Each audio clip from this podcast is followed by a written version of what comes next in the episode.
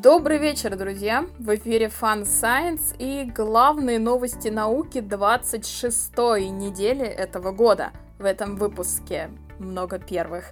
Первые черные дыры, первая зарождающаяся планета, первый источник единичного радиовсплеска, живучая космоплесень, птицы Наска и гигантская птица из Крыма и парочка других новостей. Ну что, поехали! Космос. Астрофизики Канадского западного университета объяснили образование сверхмассивных черных дыр в ранней Вселенной, не связанных со звездами. По их версии, в ранней Вселенной был короткий период времени, когда черные дыры могли появляться в результате прямого коллапса вещества без образования звезды. В зародыш стягивалась окружающая плазма. Ученые впервые нашли систему с зарождающейся планетой. Наверное. Если быть точным, астрономы нашли молодую звезду с аккреционным диском, кстати, недалеко от нас. TW Гидра – самая близкая к нам молодая звезда. И на кране этого диска они обнаружили уплотнение, которое может может сигнализировать о зарождающейся планете, но может быть просто водоворотом газа. Фактически, то, что они видят, не похоже на спрогнозированное, смоделированное изображение. В общем, не похоже на то, что ожидали увидеть. Но, как говорится, надежда умирает последней. Э, наблюдение, конечно же, продолжится, даже если это уплотнение окажется не планетой, оно может быть зарождающимся планете Земалем. Астрономам впервые удалось определить галактику, в которой находился источник одиночного быстрого радиовсплеска. Полученные данные указывают на потенциальную возможность использования быстрых радиовсплесков для исследования свойств межгалактической среды. Телескоп TESS нашел самую маленькую планету в своей карьере. Она расположена в системе красного карлика L9859 всего в 35 световых годах от Солнца.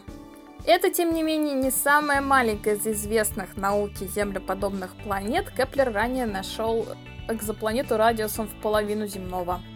Команда Advanced Concepts Team из Европейского космического агентства в рамках конкурса представила модель заселения нашей галактики. По условиям задачи, человечество через 10 тысяч лет так и не научилось быстро перемещаться по космосу, зато научилось строить огромные корабли-ковчеги, в которых могут жить много последовательных поколений людей. И вот как мы сможем заселить 10 тысяч потенциально обитаемых систем Млечного Пути. Советую посмотреть видео, выглядит как фейерверк космоплесень. Ученые частично подвели результаты эксперимента над спорами плесневых грибов, пенициллов и аспергилов, которые колонизировали МКС. Оказалось, что они, в смысле грибы, могут выживать в условиях открытого космоса, выдерживать облучение тяжелыми ионами и рентгеновским излучением, доза которого в 100 раз превышает смертельную для человека. Физик-теоретик доказал, что жизнь может существовать в двумерной вселенной. Точнее, он объяснил несостоятельность двух аргументов против существования жизни в двумерной вселенной. Физик доказал, что в двумерной вселенной может быть и гравитация, и достаточная для жизни сложность. История. Орнитологи изучили знаменитые геоглифы на плато Наска и пришли к нескольким любопытным выводам. Во-первых, Детали изображений говорят о том, что люди прошлого были чрезвычайно наблюдательными.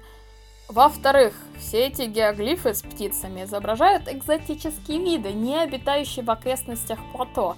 Все изображенные птицы обитают на побережье или во влажных лесах. Возможно, этими рисунками древние люди надеялись призвать дождь.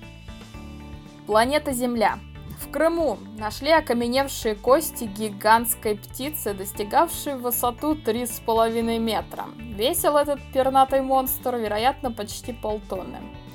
Открытие вызывает особенный интерес, потому что все известные нам вымершие крупные птицы, достаточно крупные, крупнее страусов, жили на островах, как и пиорнисы с Мадагаскара.